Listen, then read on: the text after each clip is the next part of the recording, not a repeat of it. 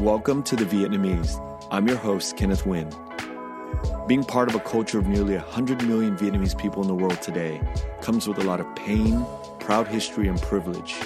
Join me as I highlight and explore the Vietnamese experience from all over the world. Hi, Tram. How are you?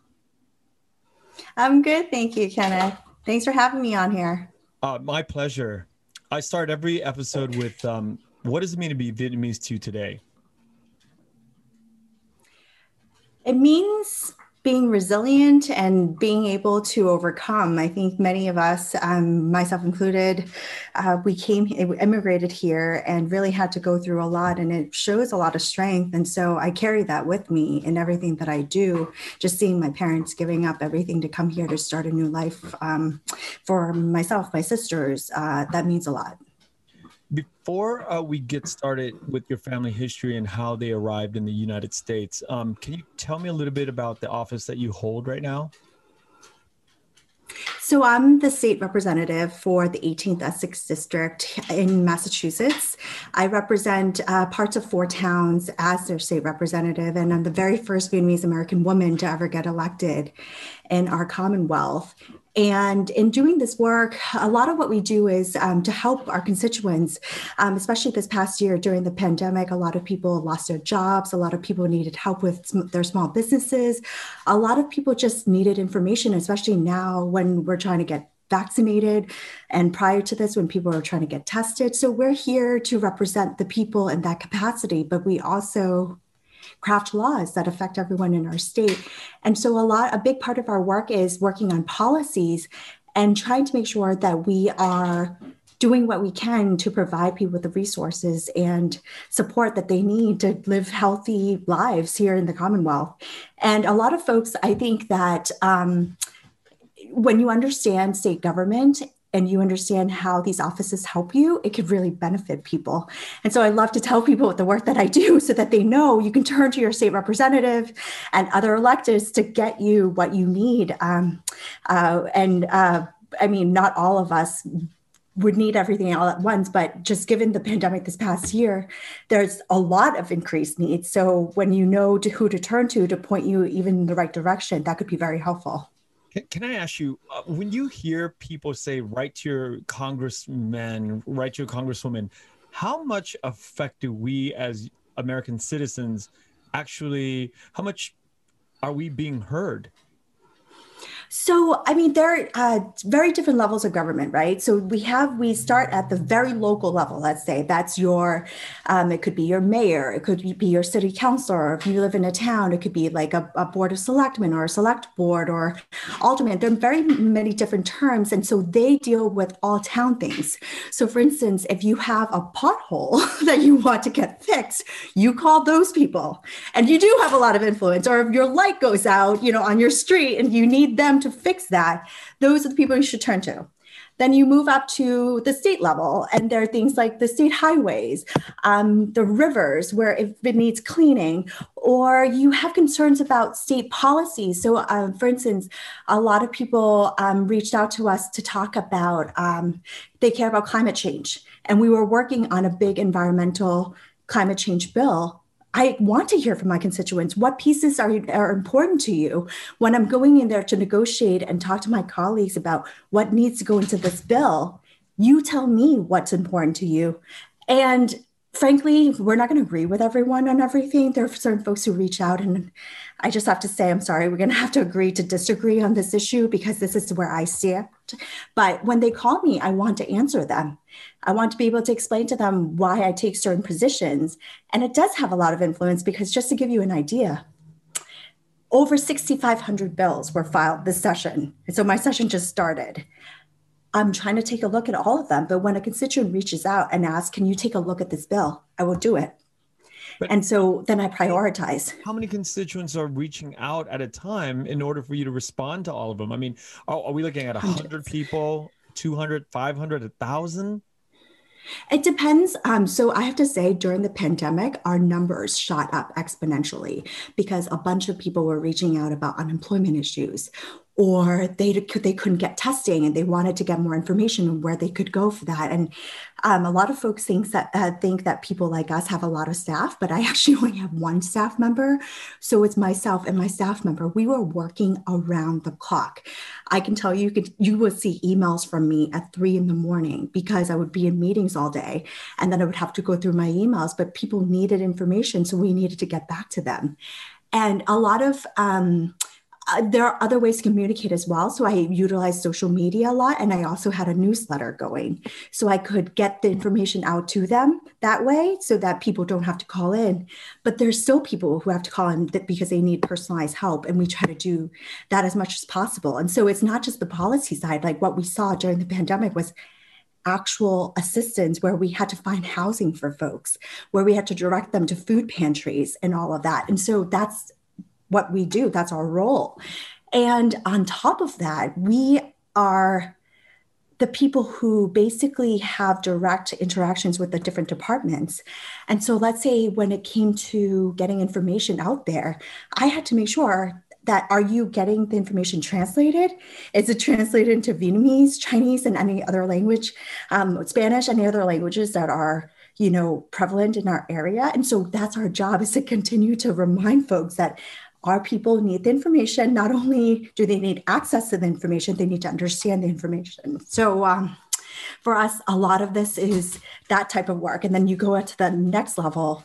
I mean, the highest level, really, the federal government, they have a lot more constituents. So they have a much bigger staff and they deal with all the federal policies that we see that um, impact the entire nation. And so um, it's important for you to be in touch with them because if I'm seeing 6,500 bills at the state level, I can't even imagine how many bills they're facing. And they need to hear from you what's important to you. And also, that's why civic engagement is so powerful because when they don't hear from a certain constituency, it, they, sometimes they forget, and you don't want them to forget about you. So that's why you should reach out to talk to them about the issues that matter to you. When your folks first arrived here, how much of this stuff did they know? Zero. They... and I can tell you that's the same. Even now, they don't really get that involved. When did and they, that's uh, when did they come? So my family immigrated here in January of 1992. My father served um, as quan cảnh in Vietnam um, prior to uh, the fall of Saigon in 1975, and so he served eight years in a re-education camp. And so we came over uh, under the HAC-O program, um, HO program, and so we came um, and we had to stay with a sponsor family. We had a family friend who was in Massachusetts, and so we um, were able to get some support from them. But it was a family of four: my father, my mom, um, my mother, myself, and my younger sister at the time. And we immigrated to Lawrence, Massachusetts, where um, there was a community of Vietnamese people. We all came around the same time in the early 90s, so we all knew each other around that time. But there really weren't many Vietnamese Americans around because, I mean, a lot of them immigrated to bigger cities like Dorchester and Springfield and other places in Massachusetts. So we really got to know one another and the community started to build from there. But and you know once i started school there really weren't many vietnamese people around um, and we tried to um, to to build that sense of community in the school. I remember, you know, I was in like Vietnamese plays and I remember learning Vietnamese because we had two Vietnamese teachers and um, we tried to stick together. And I thought that that was a beautiful thing because I mean, now we've all moved on to uh, to different places and Lawrence has changed quite drastically. But um, at the end of the day, I think that that sense of not having anything and really relying on one another to try to learn where to go, who to turn to for help. I remember my dad said, I bought a $400 car and it broke. I didn't know where to turn to. So, you know, I had to turn to a neighbor who told him. And I, think that that is um, the resilience that I was t- telling you earlier when we started this conversation. Yeah. Um, what, what grade were you in when you, I don't mean to give your date or your your age away, but oh no, no, I'm very public about that. I was five years old when I immigrated here with my family. Um, my sister was three at the time, and in fact, my my um, parents were around my age now. I'm in my mid 30s, and um, when we immigrated here, no, my parents didn't know anything about government, and I actually told a lot of folks this story too. That prior to me getting elected, my parents have never stepped foot into the state house until their daughter was sworn into office, and my parents were never involved involved in government. I think, you know, my dad tried to help new people when they come over. They, he used to help them fill out paperwork and bring them to different places to get their licenses and other things. But when it came to government, he I don't think he ever knew who his elected officials were until I came into office, and now he's trying to stay really plugged in. And I think that's the beauty of um, of you know, after 2016, with the new president uh, coming in and a lot of changes, people started paying attention and started to be more civically engaged. And now, with the new Biden administration, too, I feel like um, there is a wave of folks who want to get more politically involved. Yeah, this is a, a crazy fact, but I'm willing to bet that your father, my father, my dad's older brother, and Simone Bowie's uncle were all serving together. It's the same um it's the same uh, police sort of um operation uh, that these men it, it, sounds very similar you know because the amount of time that he did in the camps and you know um it's part of that sort of i i research so we much. should connect them all yes. And there was that gentleman who was attacked in um, san francisco no them. Apparently he was my dad's supervisor. So it is such a small small world. But yeah. my dad's very proud of being a Secwepemc and SAC, and we tend to go to some of these gatherings yeah. or where they get together. Simone's um, uncle was the top guy. Everybody knows yeah. him. Yeah. I don't know if she ever talks about yeah, it yeah pretty i'm pretty sure. Now i'm gonna have to check with my dad to figure this out. Yeah yeah so going back to um, well, so you're five. Do you remember um, anything um, in Vietnam when you left? So I remember what's in pictures. My parents, right before we left, they were um, they wanted to commemorate, like really, like preserve that moment. So they had a video made of, you know, us visiting my dad's um, parents' graves. So he he just wants that image in his head. And we went to visit my grandmother, who was still alive at the time, and said, you know, goodbye to a lot of our relatives. So uh, a lot of this is captured in video and um, and uh, and pictures, which I'm thankful for. And actually, my dad took us on a trip to Dalat um, right before we left as well. My mom was like, "This is the best trip ever." She's never gone on vacation prior to this, and that was like the only thing she's ever came to the US and we still have a ton of pictures from that. And so those are the types of memories that I, I still hold with me. And of course you know my mom's um, older sister is still there. And um, and I, I, remember what our house looked like, what my grandmother's and my aunt's house looked like, and and so those are the tidbits that I remember. But really, at five years old, right, you don't remember much. There's not much, yeah. Well, so when you were growing up, um, after you got here, I mean, did you like, I want to be a politician growing up? I want to get into, you know, making rules for people here in the United States. How does that even work as you're growing up? So I can tell you, no. I my whole life, uh, I, I and I blame my father for this, and I continue to tell him this. So he uh, wanted to be in med school, but because of the war, he had to. He couldn't afford um, to be in med school because it was his mom was a single mother. Um, his uh, father had passed away, and so he had to drop out of med school after the first year. So his whole life, he was like, well, "I can't be a doctor, so one of my children needs to be a doctor," and I'm the oldest of um, my I have a, another younger sister too, so of three girls.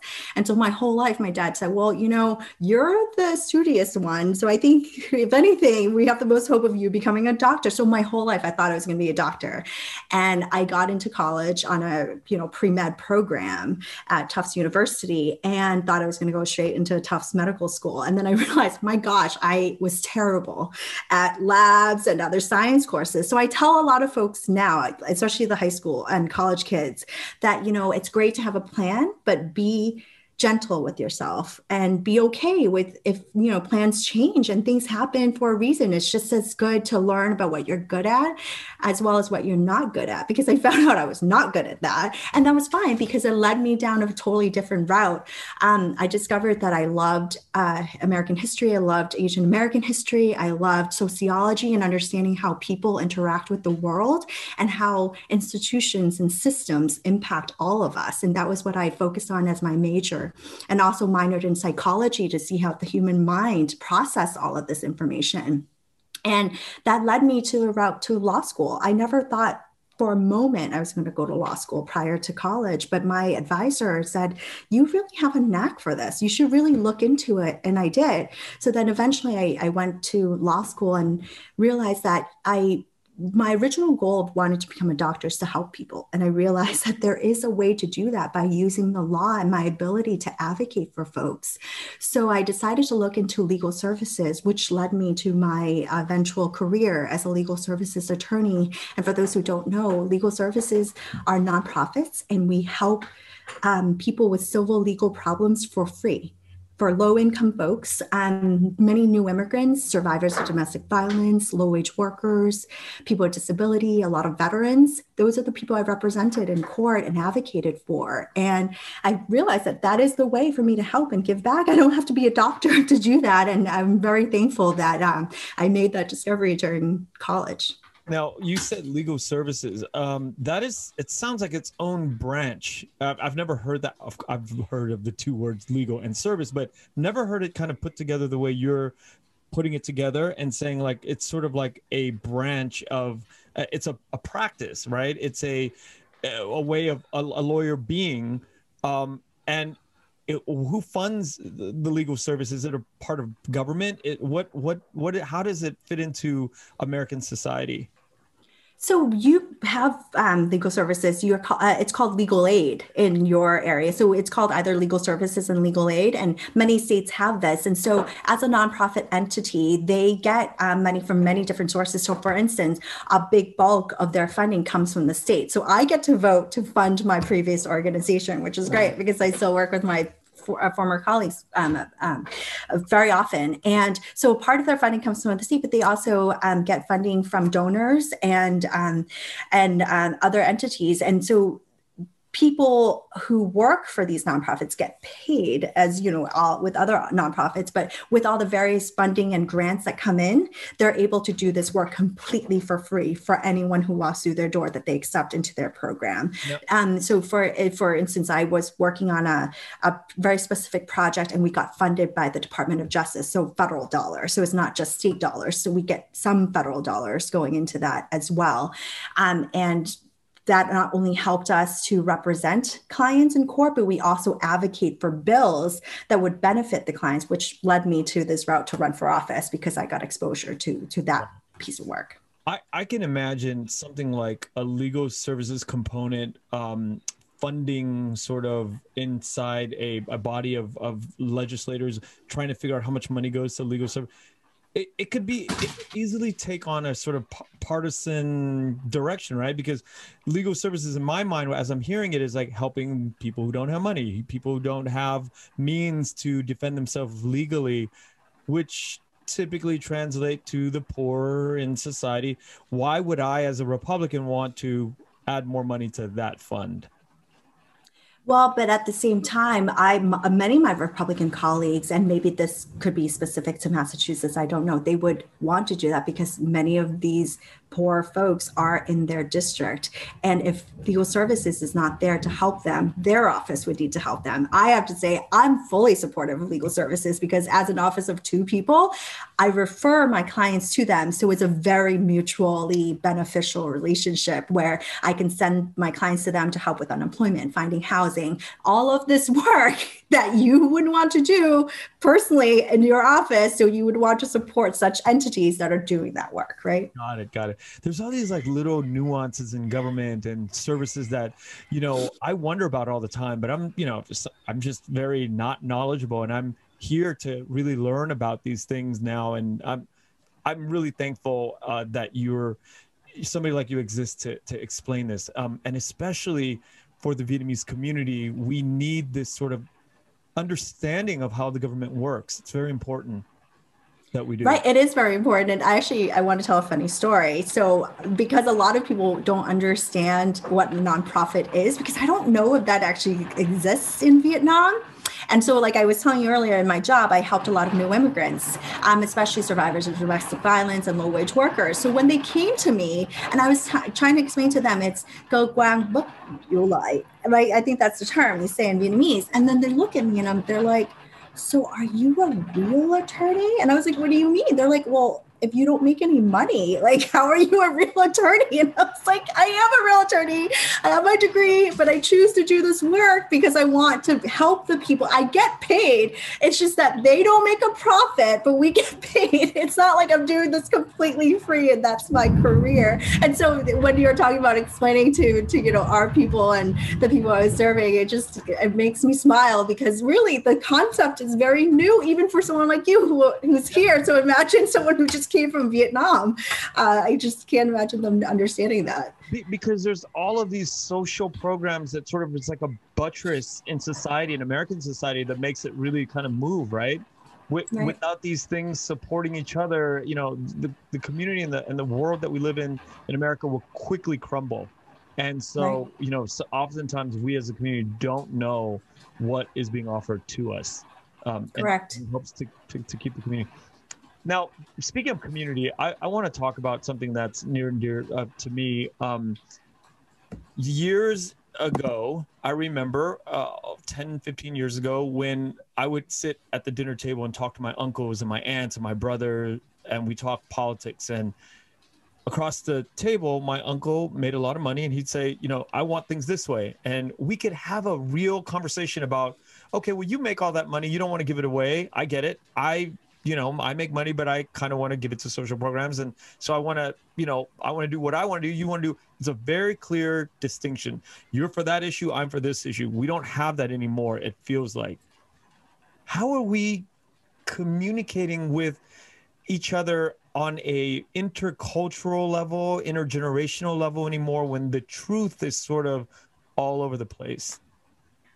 I'm stuck on that as well. I think that the the reason or the our ability before to be able to have these conversations is that we're working with the same facts. And unfortunately with the fake news and all the misinformation that's out there it almost feels like we're living in two very different realities. So it's very hard to have these conversations. And social media doesn't help with that either. We've all seen studies that show that the algorithm really affects what you see when you turn on Facebook or Twitter or whatever other social media um, medium. And that's a huge problem. I, I feel like, you know, the Vietnamese American community is really not on Twitter a lot or on Instagram, but Facebook is certainly a place that they turn to, as well as YouTube. And you have YouTube recommendations as well And that's a huge problem in the sense that if they are getting completely different information from what you're getting how are you able to to to bridge that and be able to have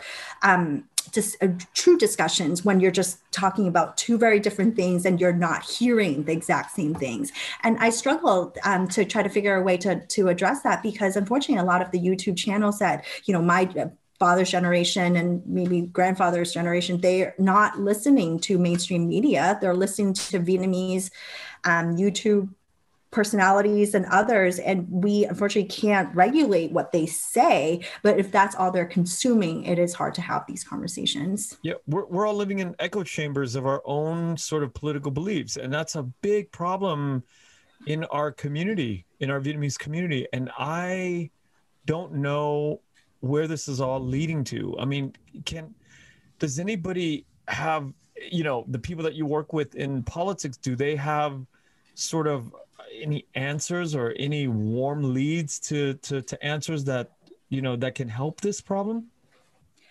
Many organizations like Pivot and the Interpreter and others are trying to do what they can to translate a lot of what's in mainstream media into Vietnamese. But I think the problem is about consumption and you know go to go back to your point about being echo chambers. I don't know who's consuming the Vietnamese news that they're putting out there and whether it's actually reaching the folks that it needs to reach. But we, we do need to continue to advocate and work on um, interpretation and getting the right information out there, hoping that it will expand out and get to the people that needs to do. We can't just say, oh, you know, we should stop all this because it's not getting there. I think that we should double down on it and continue to find different avenues to get the right information out um, to people. And I'm particularly concerned now um, with the vaccines and all the, um, you know, our need to be vaccinated so that we can get back to a new normal and what that means in terms of addressing um, vaccine hesitancy in our community and getting the right science and medical information out there. What what kinds of things did you learn while you're working in legal services all those years that you've been able to take into your political work?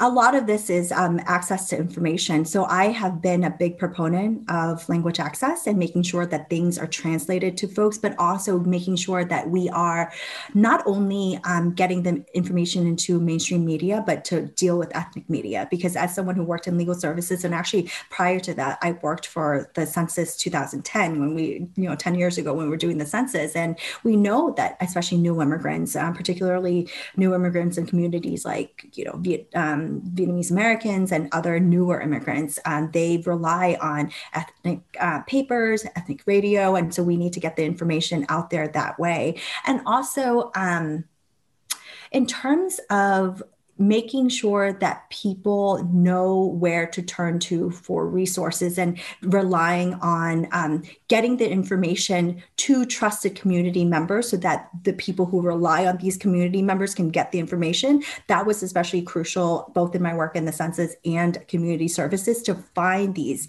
community leaders, to have these conversations with them and ha- have them help us um, get the information out there. And that's what I've been trying to do here um, when we're talking about any of these policies um, and um, the types of uh, resources and information that are available to help people. We we don't want our community to miss out. I think at the end of the day, that is the goal. There are all these programs, there are all these grants, especially for small businesses. A lot of Vietnamese Americans are small business owners. We want you to apply for these grants. So how do we get that information to you? So I partnered with the Small Business Association, and they've had several town halls in Vietnamese. And that's what we are going to continue to build on. How did you get inspired to get into politics?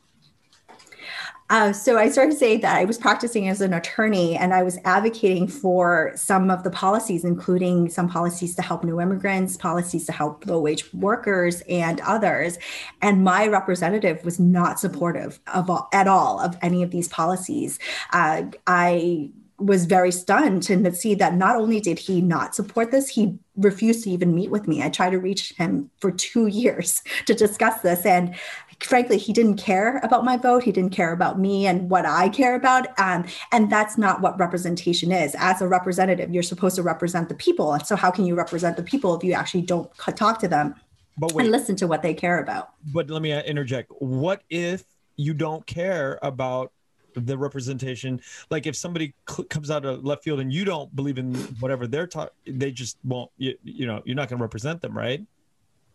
No i i fully represent the people. I've taught i continue to talk to people that i don't agree with. I actually get back to every single person that gets back to me because what i learned is that you don't get back to them they might run against you. So i get back to everyone and i tell everyone that i represent I represent all of you. So let's say they i don't agree with them on policy. If they reach out to me to ask me for help i will still help them. I don't i don't you know you come to me and say can you help me with an uh, unemployment issue? I'm not going to look into my file and say oh well you didn't vote for me so i can't help. That's not how it works. Like so you should care about what the people you represent and try to help them in whatever way you can and that's what i continue to do. But unfortunately that was wasn't what the prior uh, representative did. And in fact he um he what the straw that broke the camel's back uh, was when he proposed a, an amendment to allow police officers to stop anyone who looks illegal.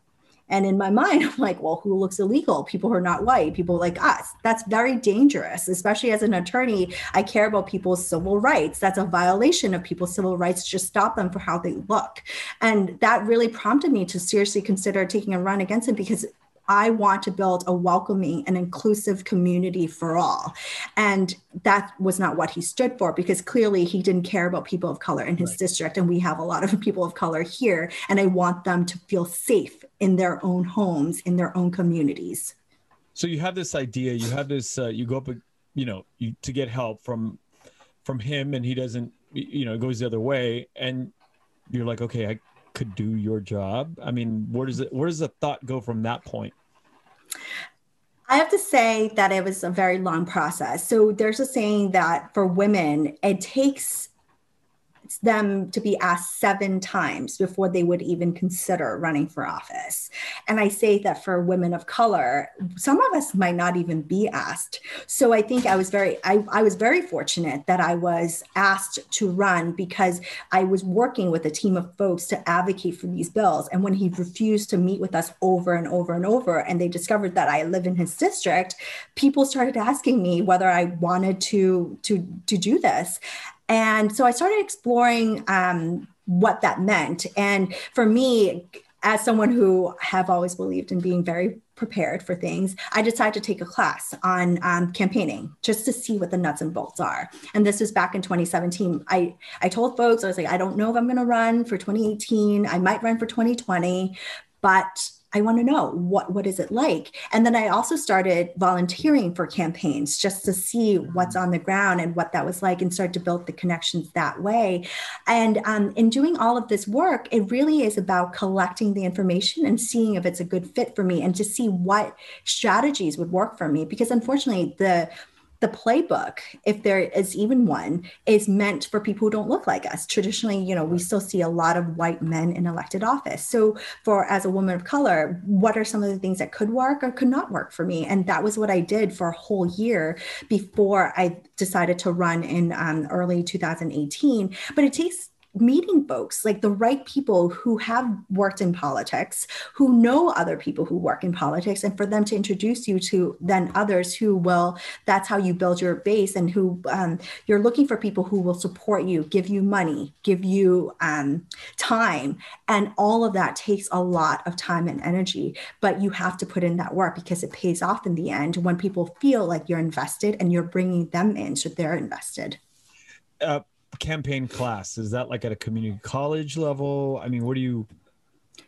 Oh, no. So it's not anything that's taught in college or school. It's they're programs that are um, set up by different organizations, political organizations. So, for instance, I did the Emerge program. So, the Emerge program is a, a nonprofit that they started primarily, well, their main goal is to elect more women. And so they come up with the curriculum, mm-hmm. they raise the money, they fundraise to build these classes. And of course, you have to pay some, but um, everything costs money, right? And so for them, they have fundraisers and they have their own operation to be able to sustain themselves so that they can provide these programs for candidates. And I'm sure, you know, Democrat, the Democratic um, Committee, they also have their own program. The Republican Committee have their own programs. And I can tell you that the programs are very different because based on your party affiliation and the policies that you work on, different strategies work differently. So interesting. And, and do you sort of um, find one person that you that takes them that takes you under their wing, or is it a group of people? It, it, it, definitely should be a group of people because the goal of a campaign is to build something that is appealing to very different sectors in your community. So, uh, what a, what we've been advised to do is to build a kitchen cabinet. Essentially, it's like trusted people who come from very different segments who can give you advice on how to message certain things, how to present yourself in a certain way, how to tell your story in a particular way so that's appealing to folks. And so, in my kitchen cabinet, because I represent um, four towns, like I mentioned, I try to have someone from each of the four towns. So I have someone to keep tabs of the different things are happening in the four towns so that we can incorporate that into our campaign. I had someone who's older, I had a young person, I had moms, I had dads, I had different people working um, who are in different sectors uh, on my kitchen cabinet to advise me on all of those things that I mentioned earlier. And but it but you do have a core group of people. I think I always remember the the, the ladies in my life who continue to tell me you can do this, you should run, and who reminded me every day that you know I have what it takes. Um, so it's it's not one person, but it's a very strong small group of people who you trust completely, who you know you can vent to and maybe cry to you know things don't go your way because you know i talk about the campaign now like i won yay but you know it was a full year of a lot of hard work and door knocking and making mistakes and learning from them and then moving on. How did your uh, friends and family feel about you deciding to run and winning? So my um, i have to say i'm very fortunate. My parents my sisters were very enthusiastic and supportive. I mean granted we never thought that this would come but as soon as i told them about it they just jumped on head on. And i was just that was so heartwarming to me and it's and my friends as well. And i think that um, for a, a lot of people just because it didn't come up doesn't mean people won't support you. Like I never I've never had this conversation with folks before when I presented to them why this is important to me and why I want to put myself out there, even my partner, who he's he's an engineer and he's very quiet and he was concerned about you know our privacy. But I told him, I said, you know, I I need to do this because this is a person. There's a person in office who really just not only opposes everything I do, he's literally harming people in the community with the policies that he's putting forward. So I can't just sit back and do nothing. And so um, after these hard conversations, and also I had to take seven months off out of my job because, wow. I, like I said, I worked for a nonprofit. So we get funding from the state. I can't run for state office while in that job because it's a conflict.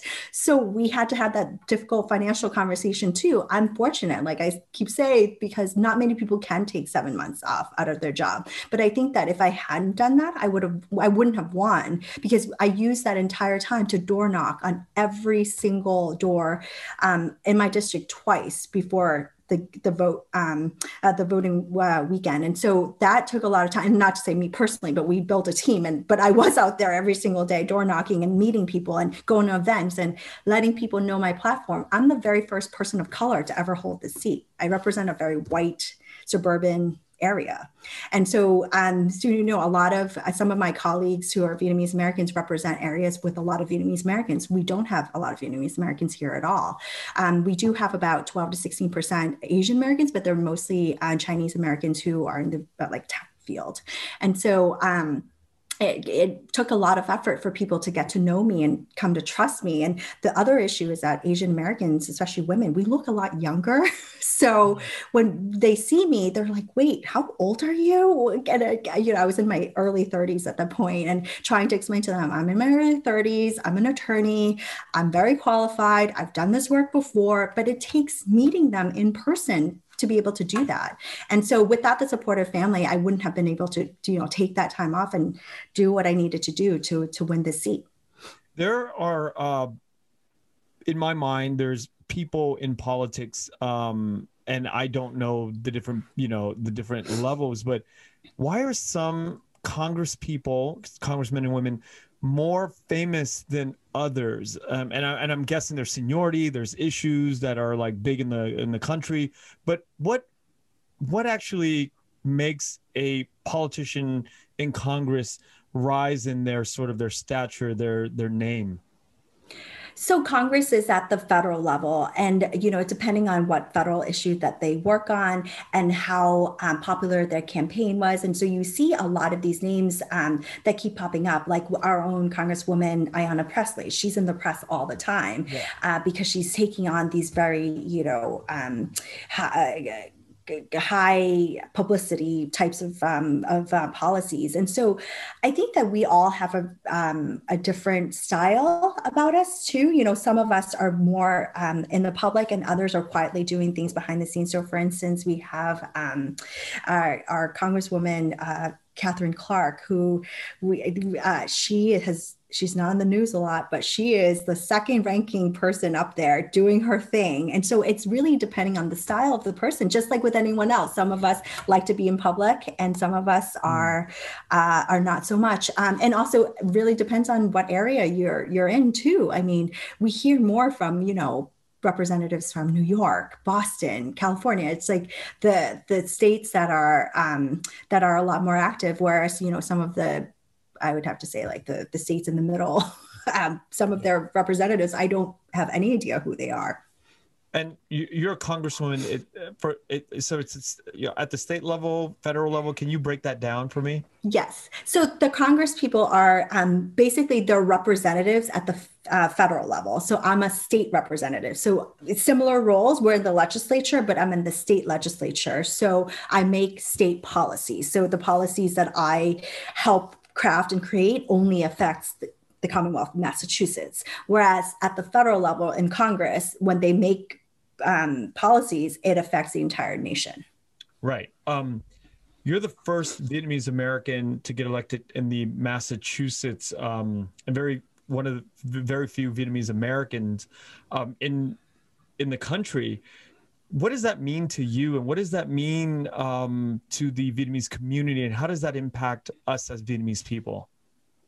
So I'm the very first Vietnamese American woman. There was a Vietnamese American senator here uh, who was elected several um, months before me, and he's no longer in office. But I'm proud to be the very first Vietnamese American ever in elected office here, and I find that to be amazing because I got elected in 2018. Like we've been in this country for a very long time, so we have to start thinking of why is that that n- not more people are running, and how does us being in office impact the community? As I've been t- saying uh, for the last, you know, several questions, we are here to remind folks that our community exists. We're here to constantly remind them that things need to be available in Vietnamese. What are the different concerns that affect my community that people may not be thinking about? And representation matters because it is it allows for more robust conversations. It re- allows for us to be able to bring perspectives that may not be um, that may not have been there before because no one else has this experience. So when I go in to talk about, let's say, um, public housing, I can say, well, I, when I came here as a refugee at five years old and lived in public housing, this was how it impacted my family. This was how the public housing allowed my father and mother to buy a home to then send their three children to college and look where we ended up here today. And that's the type of perspective that I think could be so helpful to make sure that we craft policies that are inclusive and allows us to give resources to the people who need it most. And to also remind people too you know, oftentimes people think of Asian Americans as a monolith and we're very well to do, we're all educated, we're all wealthy. Well, I'm here to remind them that Vietnamese Americans are not like that. Cambodian Americans are not like that. Southeast Asians are very different from East Asians. And what does that mean? Um, and also, when we're talking about different things that happen to our community, like what we've seen this um, last year with the increase in anti Asian hate and violence. Asian American elected officials were the ones who got the resolution passed to make sure that the House of Representatives stands against anti-Asian hate, violence, discrimination, etc. I'm also working on a hate crimes bill, not only to address hate, you know uh, hate crimes against Asians, but all protected classes. And so these are the things that we care about because they're so personal to us, and the personal becomes political, and that's what allows our country to move forward. What do you have to say to Vietnamese American youth that are considering a career in politics? I say get involved. I say start start early and eh, you don't even need to get behind a particular candidate. If you care about an issue, that's politics. Get involved with that issue. If you care about gun reform, if you care about the environment, if you care about immigration, if you care about anything, be out there because this is not a time to be complicit. This is not a time to stand back. And you care about anti Asian hate and violence, get involved. Make sure your story is out there. Make sure we continue to talk about this because I don't want this moment to pass by without actual reform. That's what we need. We need to address the invisibility of the Asian American Pacific Islander um, communities because right now we don't have a lot of representation. So we need the people to um, to speak up and help us elect more folks.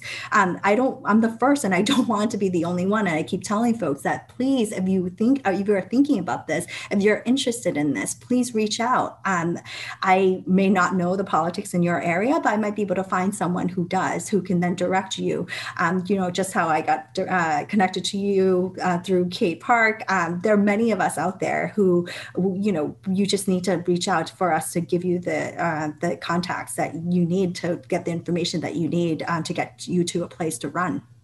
There's so many um, people um, in the communities of, of color that are apathetic towards, you know, politician or being po- politically active, but we're seeing more of activity, um, more social sort of um, activism this year and you know in in the recent years. Um, can you talk about the growing sort of activism um, with stopping the the stop Asian hate and and the movement? I I want to start out by saying that I feel like most of us in the um, Asian American community know that the racism didn't start this last year and i think it's very problematic that that seems to be the narrative. Yes yeah. we have seen an increase in you know 150% according to one um, data point of anti-asian hate and violence since the start of the pandemic because of all the scapegoating. But we all know the racism ex- have always existed. I mean when i came over to the us at five years old not speaking a word of english i was ridiculed made fun of and you know, they make fun of our food and our slanted eyes, our small statures. All of these things have always, always existed. But what's different this past year and what culminated in the mass murder in Atlanta, Georgia, that really spotlighted the increase in anti Asian hate and violence, have really allowed us to have this platform to talk about the years of discrimination. And it's not just you know from the 90s it's all the way back from the long and troubling history of, of us history from the chinese exclusion act to the chinese massacre to uh, the japanese internment camps to the fact that asian americans were not allowed to vote until 1952 did you realize that yeah, we were not allowed to be citizens? it's like crazy. So what? How people can't fault us from not being politically involved when we weren't even allowed to be politically involved until much more recently, right? Yeah, we um we as a community, uh, I, I can speak on the Vietnamese uh, behalf. I feel like our community generally doesn't. We don't want to create a ruckus. We don't want to create waves. We is it changing? Do you do you find that to be a different um, scenario? You know, in the recent months and years. I think it's a different scenario because of the new generation of uh, folks who are born here. And uh, in fact, I was actually talking to my parents about this this very past weekend how um, our parents' generation and others before them were in survival mode. They were really trying to make a living. They didn't want to cause any trouble because all they wanted to do is make money to send back to Vietnam. And, you know, that's not something that we have to worry about. And because we are here, we do speak English fluently, our um, ability ability to uh, to to speak up and to be more involved has changed a lot. You know, thinking back to my parents, they were working two to three jobs. Like, when would they ever have had the time to be more involved? Um, and they wouldn't even have the the capacity anyway to to do so. And so, the new generation, um, you know, I'm a millennial, and I feel like the Gen X, Gen Z, they are much more aware and they want to, to speak out. And I'm encouraged by that. But that's not to say that you know i don't fault the older generation. They just had to do what they had to yeah. do to feed their children and provide the opportunities that i'm very thankful for. It's a huge sacrifice. And for them to on top of that to be politically involved is asking for a lot. Um, and so um, it's great to see that there are some folks who were able to do that. And i feel like that number is growing. I have just been brought um, emily's list has just been brought to my attention um, can you explain the significance of this Emily's List? Uh, so I'm very honored and humbled to be one of the six national finalists uh, to be recognized for the Emily's List Award. Emily's List is an organization that uh, prioritizes uh, the election of women and making sure we increase um, representation in all different levels of government. And it's truly an honor to be among such inspiring women from across the country. And if I win this, I'd be the very first Vietnamese American elected to ever win this national award.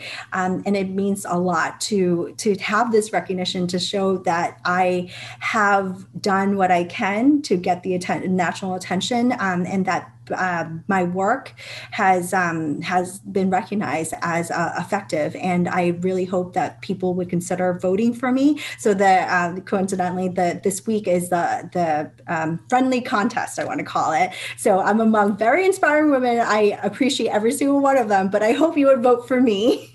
Uh, it, it ends on Friday at five o'clock, and it's an online contest. All you have to do is click on the link, choose me as the person um, that you would like to vote for, and it's one vote per email address. And they're tabulating all the results all this week, and the um, the final winner would be announced. Um, will be announced in early May. But it's exciting to be um, to be in this role, and it's an honor itself to be nominated. But uh, I I do think I have a, the um, a good chance here. So I hope that you all could come uh, give me that support and help spread the word to ask others. Um, anyone could vote. You don't have to live in my district. You can live anywhere in the United States uh, to vote. Yeah, and I I want to make this point. Um, oftentimes, um, I try to dodge the political sort of uh, positioning or you know where do I stand on the political spectrum.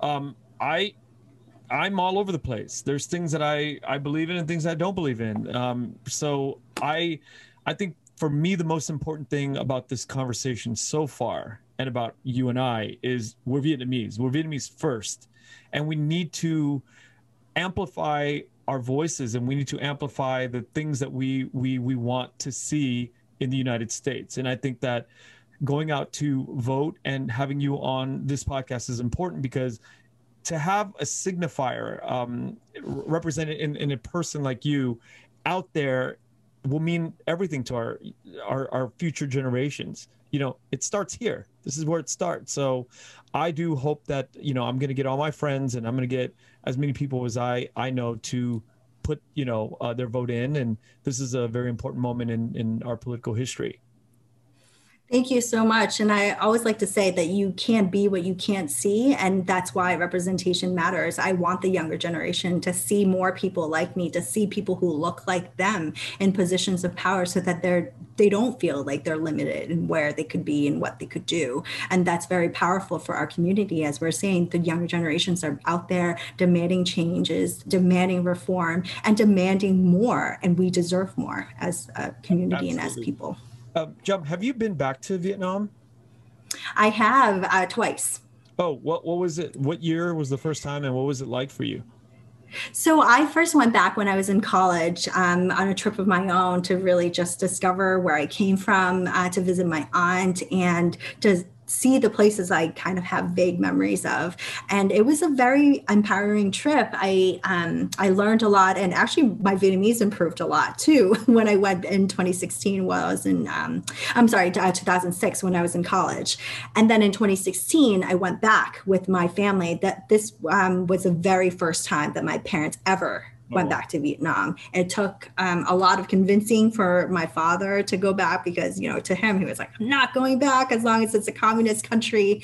But we convinced him because we thought that it was very important for him to see some of the relatives that he hadn't seen for a very long time. And unfortunately, you know, with time passing, a lot of people have passed away. And I didn't want him to miss that opportunity. So when we had a, um, my cousin was getting married, we thought that that was a great opportunity to go back. And so um, my entire family went back with our significant others. And it was really such um, chaotic, but very memorable trip for sure. You can imagine traveling with a big family and then we all came from different places and i have a cousin in paris i have uh, cousins in california we all you know came back and um, i'm sure you can appreciate the fact that there are moments where you know, we all didn't get along and there were great moments as well. And so, but I think that what I got from, from that, that, um, that trip was that family really does mean a lot. And i felt like i missed out on a lot because we immigrated here just us. So i never grew up with cousins. I never grew up with you know extended families or close neighbors uh, really. So when we went back and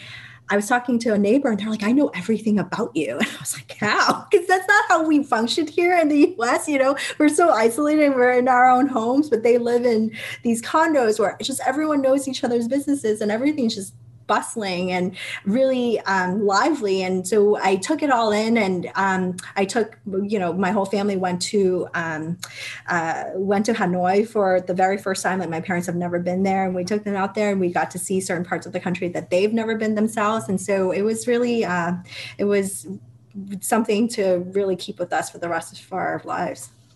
What's uh, what's in store for the future? What can we expect? From you? I, well, I expect to to uh, remain in this position for at least some time because I have many bills and policies that I still want to push through and um, get through um, into law. But I think that with uh, my experience in the law and um, and my ability to um, to to work with others, I, am hopeful that I would be able to contribute in some way to build a pipeline of folks to get them into this role and um, to, to build on this infrastructure and make sure that we get more women, we get more people of color elected. And so I don't have particular plans for my political future. I just know that my political future will include um, bringing others along. And that's what I've been focusing on. Yeah, that's a very um, awesome sort of mindset to have because I think just like in the entertainment field, I feel like a lot of the uh, the older guys always have that sort of nurturing. Um, and I always used to question it when I was younger. I was like, why are people helping me, or why are people uh, really making sure that the torch is passed uh, along? And now I'm hearing it through you and other older filmmakers and, and people in the media.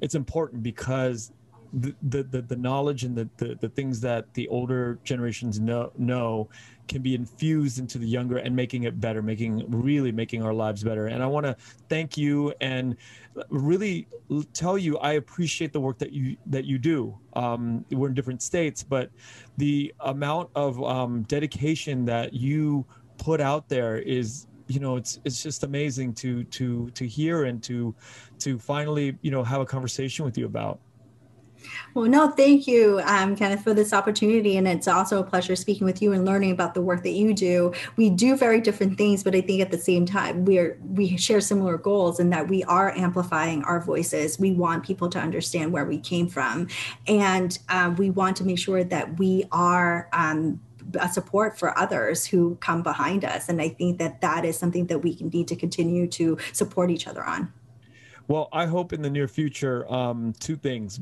You can come back and we can have another conversation at uh, another point in your political career. Uh, we can, you know, chop it up, and hopefully one day we can sit and do an episode in Vietnamese. That would be cool. Oh. right. I, am happy to speak to you in Vietnamese. I just have to really learn more vocabulary words. I think we can have a very, um, we can have a great conversation. Just nothing political because political terms are things that I just don't know in Vietnamese. But um, xin cảm ơn anh Kenneth uh, cho trong cơ hội để nói chuyện với um, các thính giả và um, uh, mong anh và các thính giả um, tìm hiểu thêm về Tram và um, mong mọi người um, nên bầu cho Tram cho cái um, Emily's List Award này. Cảm ơn. Cảm ơn Tram. Cảm ơn Tram. That was impressive. Very impressive. Cảm ơn Tram. Thank you. Okay. All right. Bye-bye. Bye. Thank you for listening to The Vietnamese with Kenneth Nguyen. The Vietnamese is produced by Brittany Tran and Javier Proenza. Special thanks to Jane Nguyen, Catherine Nguyen, Tina Pham, Sydney Jamie, and Crystal Trinh. Please find us on Instagram, Facebook, and TikTok at The Vietnamese Podcast. You can also find us on YouTube where you can subscribe, like, and comment. Please rate and give us a review wherever you find our podcasts. Thanks again for listening. Say goodbye to your credit card rewards. Greedy corporate mega stores, led by Walmart and Target, are pushing for a law in Congress to take away your hard earned cash back and travel points to line their pockets. The Durbin Marshall credit card bill would enact harmful credit card routing mandates that would end credit card rewards as we know it. If you love your credit card rewards, tell your lawmakers hands off my rewards. Tell them to oppose the Durbin Marshall credit card bill.